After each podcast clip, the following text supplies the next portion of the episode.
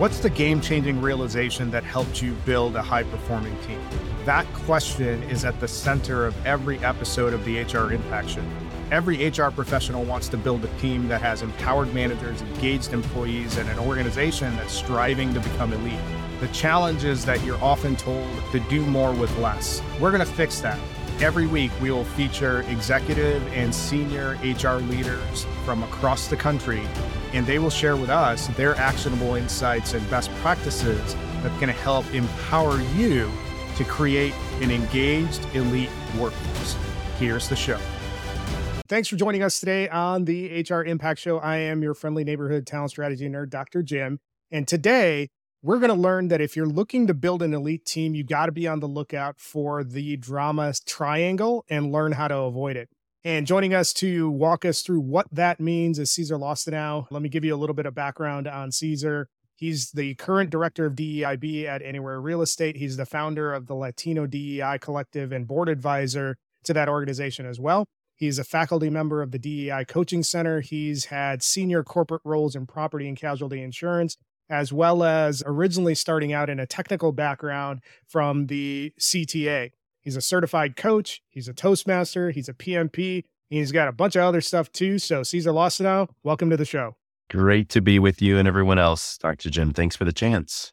I know that I just breezed through the bio, but why don't you fill us in a little bit on what you feel is important for the listeners to know that might not have been included in that bio? Thanks for sharing the professional bio. I always like to bring everything to the conversation. So let me share a little bit of my personal bio, and that's an immigrant background. I was born in Lima, Peru, moved to the States, Chicago to be more specific, when I was 8. And my parents have a great immigrant story, looking for better opportunities for really my younger brother, Gustavo, and I more than anything. And that's what got us here. So I complain about the winters in Chicago every winter, yet I do nothing about it. I'm still here. But I love this city. It's a wonderful city for those who had a chance to visit. I hope they've enjoyed everything that Chicago has to offer. Great food, great culture, great diversity, great architecture, so much to offer. And I bring that to everything that I do as a leader, my authentic self as a Latino, as a Peruvian, as an immigrant, and the professional accomplishments that you mentioned. So it's really interesting. And Cesar, you and I have hung out before, so I know a little bit of the backstory on this, but I think it would be helpful for you to get the listeners up to speed on how your immigrant upbringing and background has informed how you show up in a leadership position throughout your career. It's been a journey first and foremost. And in full disclosure, it was a journey where in the earlier part of my immigrant experience, I wasn't as proud. I've learned to be more proud.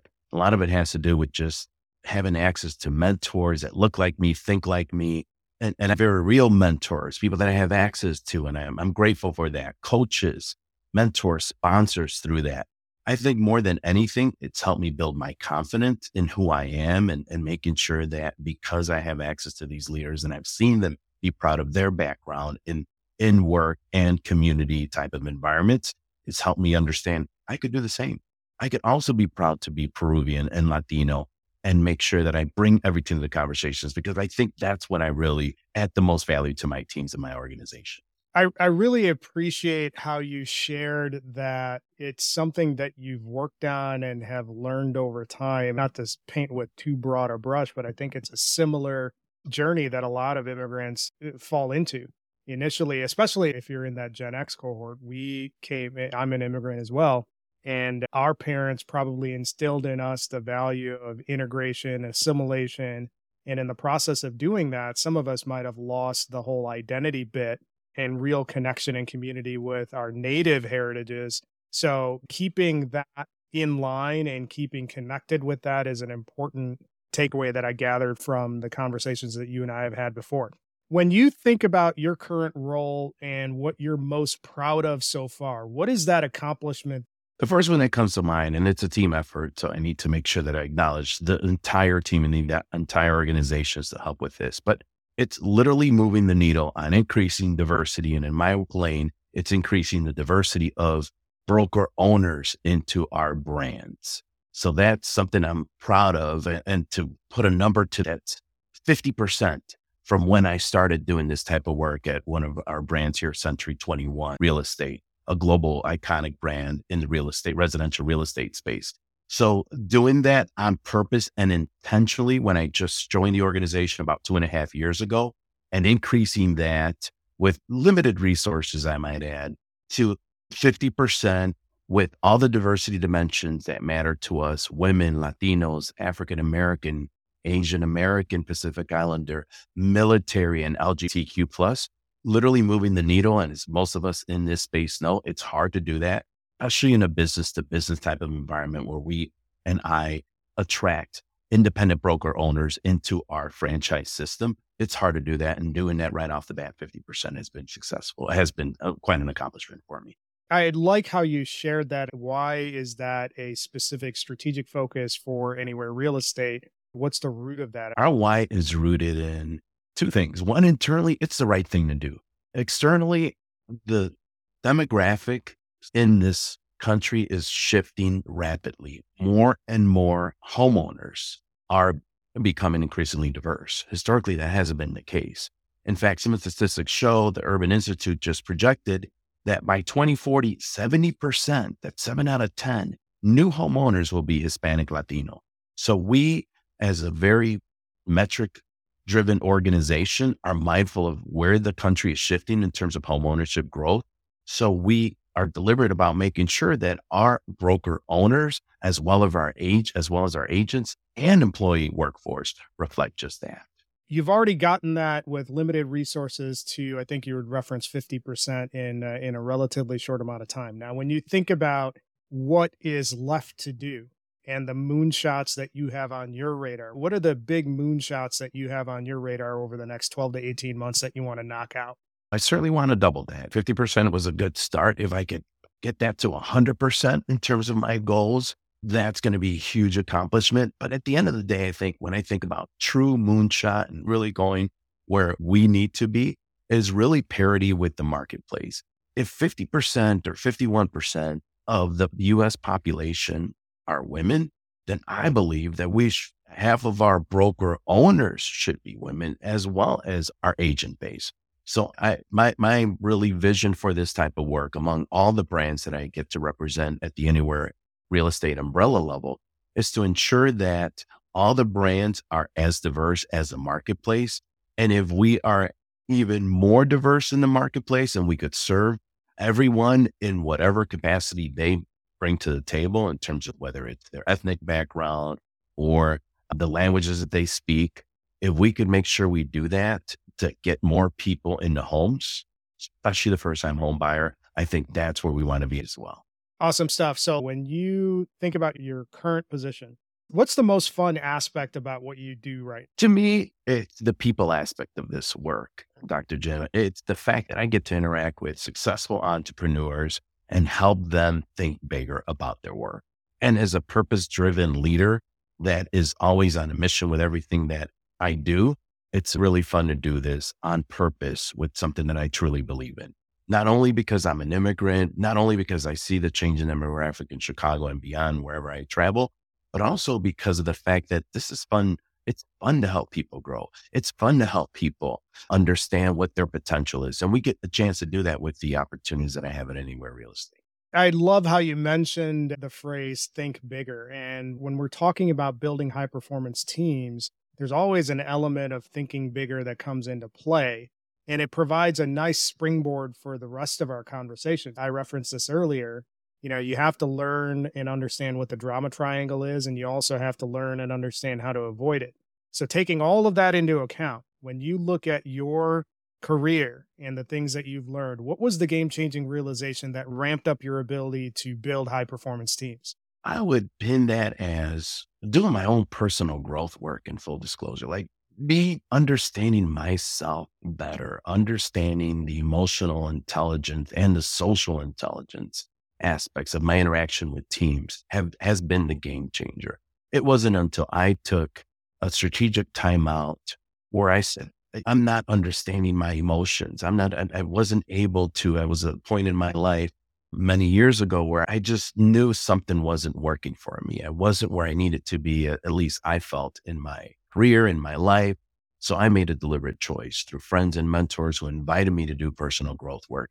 I learned to understand the psychology behind my behavior and other people's behavior.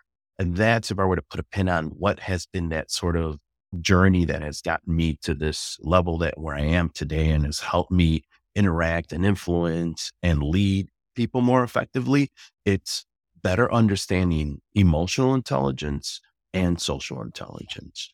I'm really interested in that perspective that you brought out, because it's not something that we've directly addressed in previous conversations. Now, you mentioned that the big thing that was a game changer for you was realizing that you have to work on yourself. What's the story behind that? It was a personal setback. It was a traumatic setback. And it was involving the relationship with the person that I thought was the most important person in my life at that point, my former wife. I went through a divorce in 2012, and I just went through a shock that I had never, and a jolt really that I had never, ever felt before. And that's when I started really doubting myself, doubting my relationships, doubting who I was as a person. So it was trauma, if I were to bottom line it, that forced me to think differently and look introspectively and start my personal growth work journey. It wasn't until I went through that, and as I think about others that I've coached, mentored, and seen, sometimes it's very real trauma that gets us to move on things, that inspires us to even think broader than what is going on in our world. That was a personal setback. But guess what? I took that personal setback, of course, did some work to really identify the answers to questions that I had going on in my head internally as a person. But then I was able to apply that to my teams, to my work, to my relationship with my family, to relationships with other coworkers, bosses. And it wasn't until, again, getting more clarity on the emotional intelligence, understanding my intelligence and the social intelligence, understanding, being mindful of others' emotions, that helped me get to where I am today. So simply put, it was trauma. I appreciate you sharing that. And I think your point about, in your situation, it was trauma that provided the impetus. I think for a lot of our listeners, they are in the mid-career stage of their professional life. They're probably just on the cusp of becoming a leader. So when you look at doing some work on yourself in preparation to become a leader, what are the questions you should be asking yourself to gauge how ready you are to take on that role as leader? The number one question that I believe anyone should be asking themselves, regardless of whether they have trauma or not, to get to the journey, to get to the next level, wherever they're at, is asking themselves if they're growing or learning with what they're doing. I fundamentally believe that no matter what happens in your world, if you don't have a growth mindset, if you think you're done with maybe your undergrad or maybe a couple certificate and think that's all that it's going to take to be successful, I second guess that, because I think that to me demonstrates a limited mindset as opposed to a growth mindset. So I always think that, and I'm always asking myself, I'm always advocating others to think, okay, how can you grow from this experience? What else can you do if you're in a certain position at a certain point of your life at work or even in service of your community? Think, okay, how can I learn? How can I add more value to my teams? How can I be a more servant leader through this type of experience to get to where I'd like to, whatever that may be? And sometimes that's not so clearly defined depending on your maturity, your air level, or your where you're at in your life. But I think if you continue to ask yourself about a growth mindset, whether you're living into a growth mindset, I think that'll help you get to places. I love conversations about growth mindsets, just because I think it's an important mindset shift that everybody needs to go through. One of the areas where I think a lot of people struggle is just simply thinking in those terms. And I go back to my early to mid-career stage where you were essentially in survival mode. So the whole idea of thinking about these higher level things was just not even on my radar. So for somebody that is facing that survival mode stage of their career, I just have to get stuff done and keep moving forward. What were some of the things that you did or you would advise that they do to create the space for that more advanced thinking or that more strategic thinking that they need to do to put themselves in a position for success as leaders? Two things. One, I surrounded myself with growth-minded leaders. My mother always used to tell me in Spanish growing up, "Diré quién eres." Tell me who you hang around with and I'll tell you who you are. And that's when I took note of that more deliberately to say, you know what, who am I really hanging around with? Are these growth-minded people? And as one have, probably many of your listeners have experienced, who you're hanging around with can dictate what you get involved with, the opportunities that you get asked, or maybe even the opportunities that you don't get asked to take advantage of. So that's the very first thing is I made deliberate choices about making sure that my inner circle and people that I surrounded myself had that growth mindset. I didn't. I also had a scarcity mindset, and full disclosure, sometimes I do as well. So I have to constantly ask myself, as you just mentioned, to say, okay, is this a growth move that I'm thinking about or pondering? Or is it something where I'm living into scarcity? So that self-talk that has taught me in my emotional intelligence work has really helped me crystallize and take that strategic pause to find out where I am. The second thing that I did was, and I learned this actually from the people I started hanging around with that were more growth minded versus scarcity mindset, was ask them what books they read. What were they listening to in terms of podcasts? For example, the podcasts and the work that you do is something inspirational that I'm always advocating for. So I appreciate that because it gives me a source to give my mentees and folks that I get to sponsor and work with. But awesome books. And if you're not into book reading or you don't have time, the Audible app or whatever, your library may have something that's free. But that's been really refreshing when I'm at the gym, just listening to more positive mindset. Carol Dweck is the doctor here at UIC, University of Illinois, Chicago, that really brought the whole scarcity versus abundancy and growth mindset to light. It was one of my mentors who recommended that book. And that's what helped me crystallize how I need to think and how I need to perform to be successful. All of what you mentioned is really solid, but I want to wind us back to what your mom said. Show me who you hang out with and I'll show you who you are. That's an important sort of mantra or statement that everybody should have in mind. You should be surrounding yourself with people who you want to be down the road. That's a good exercise in modeling. We opened the conversation when we're talking about the drama circle. And when you're thinking about building a high-performance team, what is the drama circle and what should you be doing to get yourself out of it or avoid it? Wow, it's been a great conversation so far. Make sure you join the HR Impact community where we gather a community of HR leaders just like you. This is a space where top people leaders share actionable insights and practical playbooks. Sign up today as a member for the community, get updates on the latest HR resources and exclusive event invites. You can join the community at www.engagerocket.co/HR Impact. And now back to the show. I learned about the drama triangle through my personal growth work and studying emotional intelligence and social intelligence. The basic premise is one where you identify certain roles that people take on. And this is beautiful because it helps you identify, label what you're seeing with anybody and everybody. It could be your team members. It could be your partner. It could be your family member. It could be anyone. That we all play different roles and based on different circumstances. The drama triangle and the roles that come to mind most frequently when I am working with high performance teams is when I'm asking myself, is this person playing a victimhood role or a persecutor role? That's a second notion. Or a rescuer role. Through my work, I've realized those three different components of the drama triangle. I realized that sometimes I was playing the rescuer mode and how that wasn't self-serving, or I was playing the persecutor mode and that wasn't self-serving in circumstances. So the drama triangle and understanding a concept that I would encourage anyone to YouTube and Google to get deeper into this psychological framework has helped me just really compartmentalize where people are and meet them where they're at. For example, if they are in persecutor mode, persecuting someone really... going off on someone might be a good example of persecuting, labeling that, and then making sure that they take full responsibility of that. And sometimes you have to identify that with them to say, hey, what's behind that anger? Why are you persecuting me or others through this work? Identifying that, labeling for them, helping them understand that they're in a specific role, probably triggered through something that didn't go as planned or maybe something else in their life. And help them understand they need to take responsibilities of their action and to really own whatever that solution is. Not, for example, be in persecutor mode throughout the rest of their lives because of trauma that they experienced earlier in their childhood. And sometimes that's where getting professional help, maybe getting therapy, maybe would help them.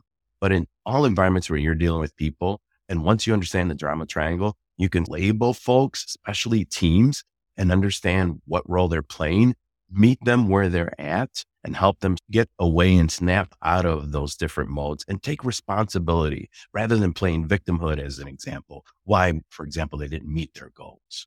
I like how you frame that out. One of the things that I'm thinking about, if you were to do that as a leader, is getting people to the point of even hearing that message or accepting what's being said. If you're in a leadership position and people in your team, assuming any one of these roles, there's got to be some blockers that sit in front of that before that person is ready to even hear that message. So what have you noticed works particularly well in getting those blockers out of the way? Coaching is the first thing that comes to mind, Dr. Jim. I think you're absolutely right. People don't necessarily know that they're in the victimhood role because they maybe don't understand that the drama triangle is obviously a model that helps compartmentalize that. But I understand that because I've studied the drama triangle through this work. I think through coaching, meaning open, asking open-ended questions about the result. For example, a sales performer, sales representative, and playing victimhood because they didn't meet their goals last month. You could ask some deliberate questions. What did you do to meet your goals? How did you plan for those goals? Those open-ended questions that help that person understand what responsibility they had to accomplish their goals and or not accomplish their goals could be eye-opening to them. And that's what I love about the coaching world as a leader and pursuing it through a certification like I did. One of the most instrumental skills that I've acquired as a leader is those coaching skills to help people emerge and see for themselves that they're playing victimhood as an example, why they didn't meet their goals, whatever that may be.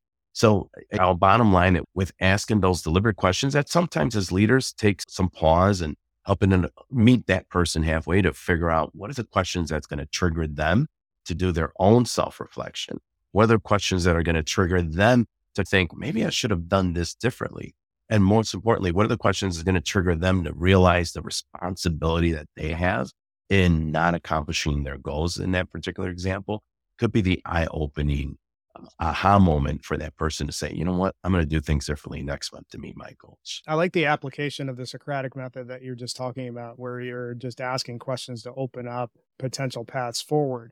So Cesar, really interesting conversation so far. I think we've covered a lot of ground. We've obviously talked a little bit about what the drama triangle is, what you need to watch out for, why it's important to watch out for it, and also what you should be doing from a career navigation perspective. I think the piece that's missing is, how do you get started? If you're a leader, how do you build that sort of culture where you can have your team look at themselves and self-evaluate this way? If you're an individual contributor, how do you get started on doing the self-work that you talked about earlier in the conversation? I think there's an internal component of what you should be thinking and considering, and there's an external component too. Internally, I would encourage a leader to do their own self-reflection, their own personal growth work to help them better understand some of the concepts that we talked about earlier. Read the books. Go to YouTube, further understand, take the whole action by enrolling in a program, a certificate program, a graduate program, whatever it takes to really better understand the concepts that I mentioned so that you could really be a subject matter expert and serve your teams rightfully. That's what I would do internally. Take some of those actions that require an investment of your time, require an investment, perhaps maybe even a financial investment. But I guarantee you, if you have that growth mindset versus scarcity mindset, you'll really enjoy the journey. Externally, it's literally applying all the concepts that you learn through those readings, through the mentors of people you hang around with, and through the personal growth work, if you choose to do that, and experimenting and playing with that by coaching, mentoring, advocating for others through this work. I love to share what I've learned, and honestly, it helps me even reinforce what I've learned and put it to practice. So maybe even it's giving you as a leader an opportunity to actually conduct a workshop about what you've learned. I've been blessed with those type of opportunities when I come back to my leader and say, hey, I just learned this concept. I love it. Here's the skinny on it. I would love to share this with the rest of the team. Can I get a platform to do that? Excellent. We have an HR summit coming up. Why don't you go ahead and share a little bit about what you've learned so that we could cascade this down to others and others can learn slowly but surely. But just take those actions internally and externally And I think you're on the right roadmap to success. The last point that you made about learning in the open or building in the open, which is once you've learned something, you want to at least figure out how you can get a platform so you can share that out. That's a really important element of it, because it's not enough. The true test of what you've actually learned is the ability to teach it to somebody else. That's how you actually build a path to mastery. And that's how I took what you said. So Cesar, really good conversation. I appreciate you hanging out with us. For those who are listening that want to continue the discussion, what's the best way for them to find you? Would love the chance to interact with anyone, honestly. LinkedIn is my go-to source. My LinkedIn profile is up to date, linkedin.com/Cesar Lostaunau, and would love to connect with anyone. Or they could just simply Google me. I'm sure they'll find me. I'm deliberate about my online presence, so you can catch me several ways. Thanks for hanging out with us and sharing with us your insight. When I think about the conversation that we had, there's a couple things that I want to call out that I think is important for anybody listening to understand. If you're moving down that path of becoming a leader, if you're moving down that path of even becoming a subject matter expert as an individual contributor, I think that you have to root yourself in the concept or in the idea of thinking bigger than what you're at right now. And that was something that we covered early in the conversation. The central point in this is that you're never going to be able to maximize the impact that you can potentially have until you do the work of understanding yourself at a deep level and recognizing where your blind spots are. So if you want to be elite at anything that you do, that almost seems like a fundamental requirement that you need to take. The other thing that I take away from the conversation, Cesar, is that in today's day and age, it's not enough to just learn stuff. The key thing that you mentioned at the tail end of the conversation is that you have to look for those opportunities where you can put it into practice and really take it out of the realm of theory and put it into application, because that's the other accelerator that you need to have in place. So I appreciate you relaying that out for the audience. So for those of you who have listened to the conversation, we appreciate you hanging out. If you like the conversation, leave us a review. Tune in next time where we will have another leader hop on the show and give us their game-changing realizations, which help them build high-performing teams. Thanks for listening to this episode of the HR Impact Show. We hope you liked the conversation. Don't forget to continue supporting us by joining the HR Impact community. You can find the community at www.engagerocket.co/HR Impact.